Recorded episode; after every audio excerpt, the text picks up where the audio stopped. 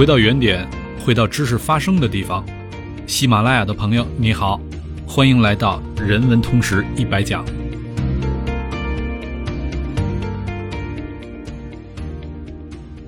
喜马拉雅的朋友你好，欢迎来到人文通识100讲，我是施展。我是一名因为历史写作而出道的政治学者，我写的那本书你可能也听说过，叫做《枢纽》。当初我写作这本书是想要回应这个时代的一种普遍感受，那就是困顿。但是书写完之后，我并没能松一口气，反而感觉这种困顿感越来越普遍，也越来越强烈。所谓的困顿，并不是说你的物质生活有多困窘，而是说我们在面对大洗牌时代的时候，无所适从，难以抉择，我们对未来会充满各种不确定性，焦虑不已。大洗牌时代，这是我们对于当下时代属性的一个定位，你很可能对当下也有这种感觉啦。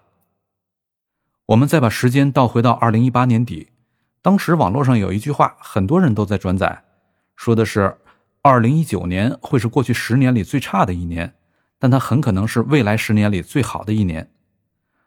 之后的2019年确实让人不乐观啊，但大概没有多少人真的相信2020年会更难过。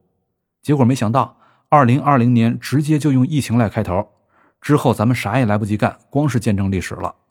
我们见证了世界大国之间各种让人大跌眼镜的互怼，见证了世界霸主美国它内部的各种大戏，见证了中东局势的突然变幻，见证了中国公司在世界上遇到的各种麻烦。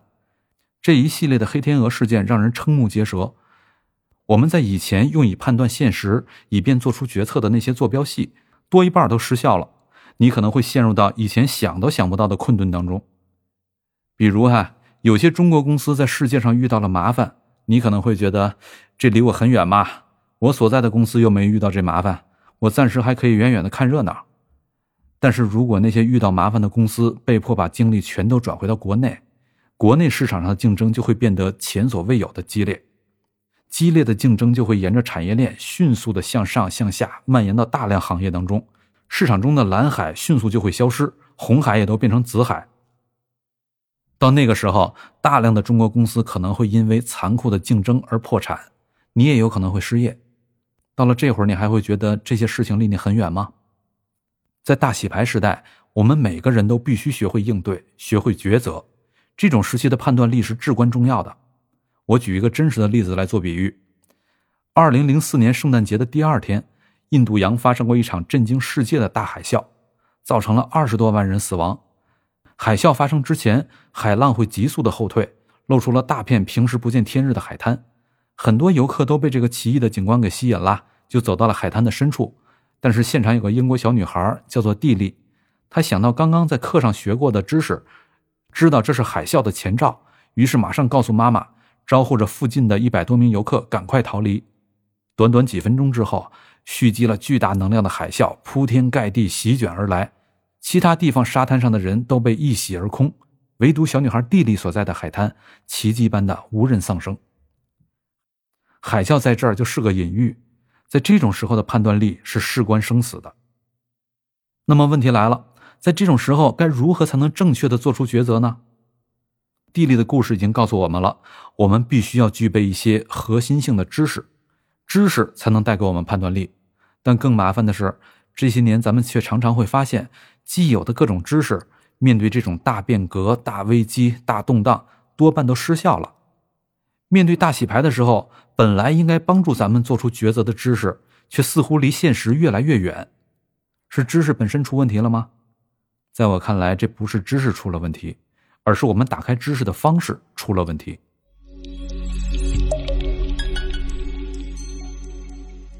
现在对知识的打开方式经常是各种精致的论文、漂亮的模型。这些模型越精致，对于日常状态的解释力也就越强，但代价是它离大洗牌时代的现实也就越远。因为大洗牌时代呼唤着一种知识范式的转换。什么是知识范式转换呢？做个类比，就是在2007年的6月底发布了第一代的 iPhone， 当时手机界的王者是诺基亚，诺基亚可能不会意识到 iPhone 对自己意味着什么，诺基亚仍然会仔细琢磨自己最擅长的功能机该如何做得更加精致，物理按键的布局该如何设计更舒服，等等等等。诺基亚在这方面积累的知识无人能比，只要仍然处在功能机的时代，诺基亚的地位就无可撼动。然而用不了太久，他就会发现这些知识都没有意义了，手机已经被 iPhone 给重新定义了，功能机的时代被洗牌了。从功能机到智能机，这就是一种范式的转换。诺基亚积累了大量关于功能机的知识，但这类知识积累的越多，它关于手机的理解反倒越会窄化萎缩，以至于无法适应手机界的大洗牌时代。而今天可不仅仅是手机界，而是整个人类社会都陷入到了大洗牌时代。在大洗牌时代，我们该如何理解这个世界，该如何把握住未来呢？看了诺基亚的例子你就知道了，我们不能再把精力仅仅放在那些非常精致但也非常窄化了的知识上，我们需要开始对于范式本身进行反思。就像当时的诺基亚不应该继续琢磨如何让物理按键更好用，而需要开始反思究竟什么才是手机。如何才能进入对范式的反思呢？这就得进入到一种元问题的研究当中。元是元旦的元。在我看来，元问题的这种研究方式也是当下对于知识的正确打开方式。那究竟什么叫元问题呢？还是用诺基亚的例子来打比方。如果当时你是诺基亚的战略部大佬，你就要问一下，为什么要研究物理按键呢？因为要做出更好用的手机嘛。那手机是做什么用的呢？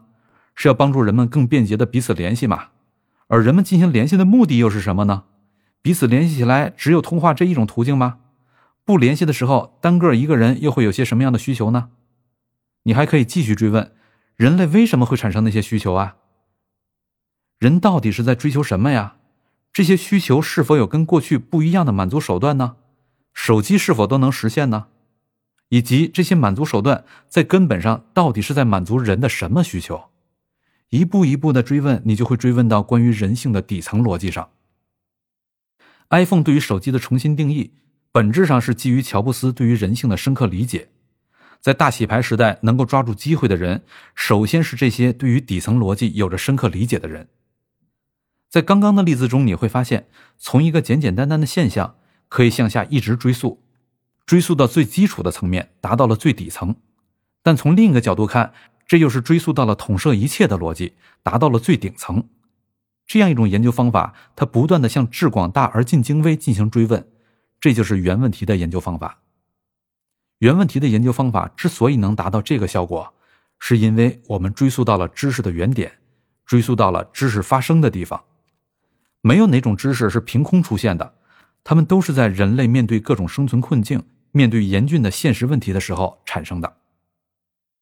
要想真正的把握住知识，就需要有能力把握住人类所面临的最根本的原问题。在大洗牌的时代，一切都变动不居，如果不能从原问题的高度清理出当下问题的底层逻辑，那么理解现实、安顿心灵、做出判断就都是不可能的。而问题的底层逻辑，它不会漂浮在那些变动不居的现象上，而是深埋在一些不变的东西当中。变的是什么呢？是各种社会和物质环境。而不变的又是什么呢？是永恒的人性。人性面对不同的社会和物质环境会有不同的表现方式，但是底层的精神逻辑却是稳定的。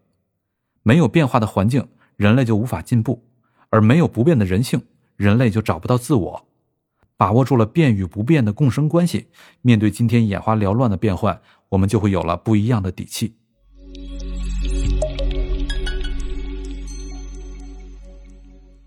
所以我们这门元问题课程，它并不是几门学科通识课的简单拼盘，而是在一种全新的研究方法之下，对于人类的知识所做的一种全新呈现与梳理，要为正在展开的大洗牌时代做好准备。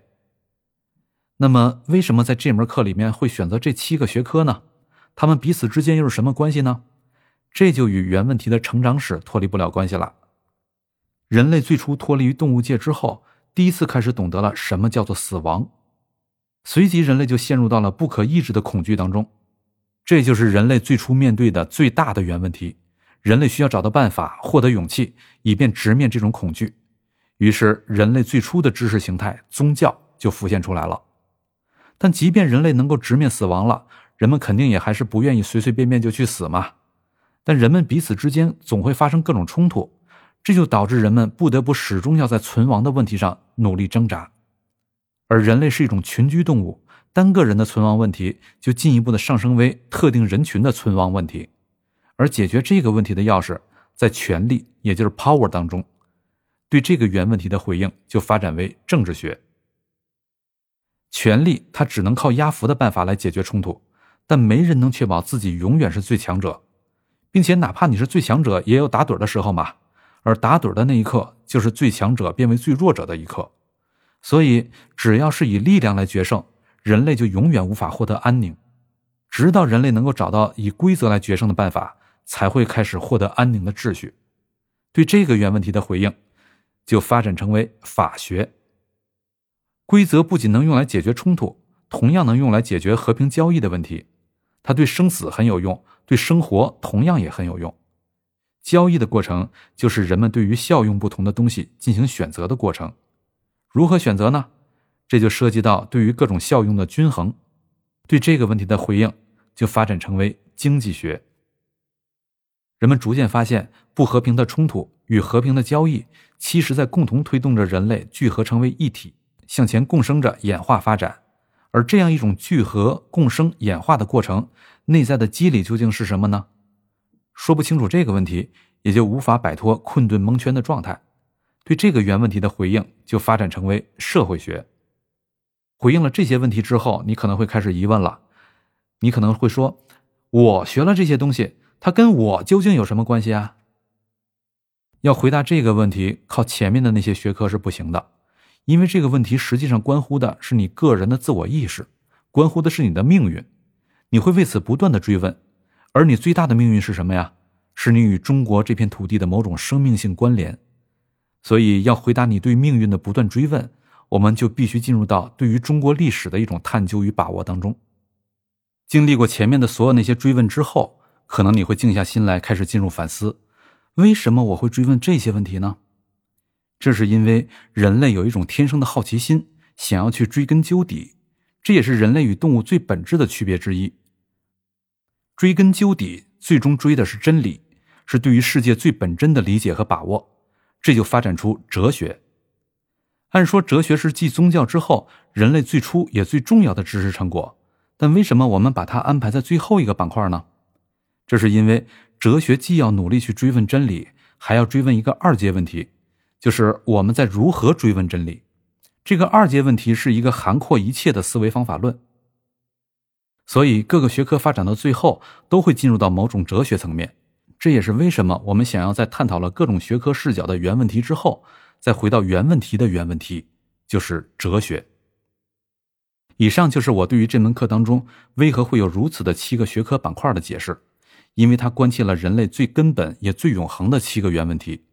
宗教关切着恐惧，政治学关切着存亡，法学关切着规则，经济学关切着选择，社会学关切着共生，中国历史关切着我们作为中国人最大的命运，哲学关切着真理，同时也关切着我们对于前述一切的理解与把握方式。这门课程将带着你从这7个原问题出发，找回知识最充盈的状态，为大洗牌的时代做好知识准备。当然了，我们这门课也不会仅仅止步于这7个学科，现在相当于这门课程的 1.0 版本，先从我们认为最核心的这7个学科出发，未来很可能会不断的迭代出更加丰富的内容和版本。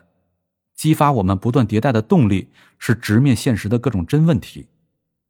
而对当下这个时代来说，对于真问题的最敏锐的感觉，很可能就是来自于你在大洗牌的时代最直接最深刻的生活感受。所以我郑重地邀请你加入到这项知识工程当中，跟随着原问题的展开，激发出你自己心中的真问题，反过来再用你的真问题来不断地刺激知识树的继续生长。我相信这很可能是这个时代最为激动人心的知识共生联盟，期待着和你共同的为这个大洗牌的时代画出新的知识路线图。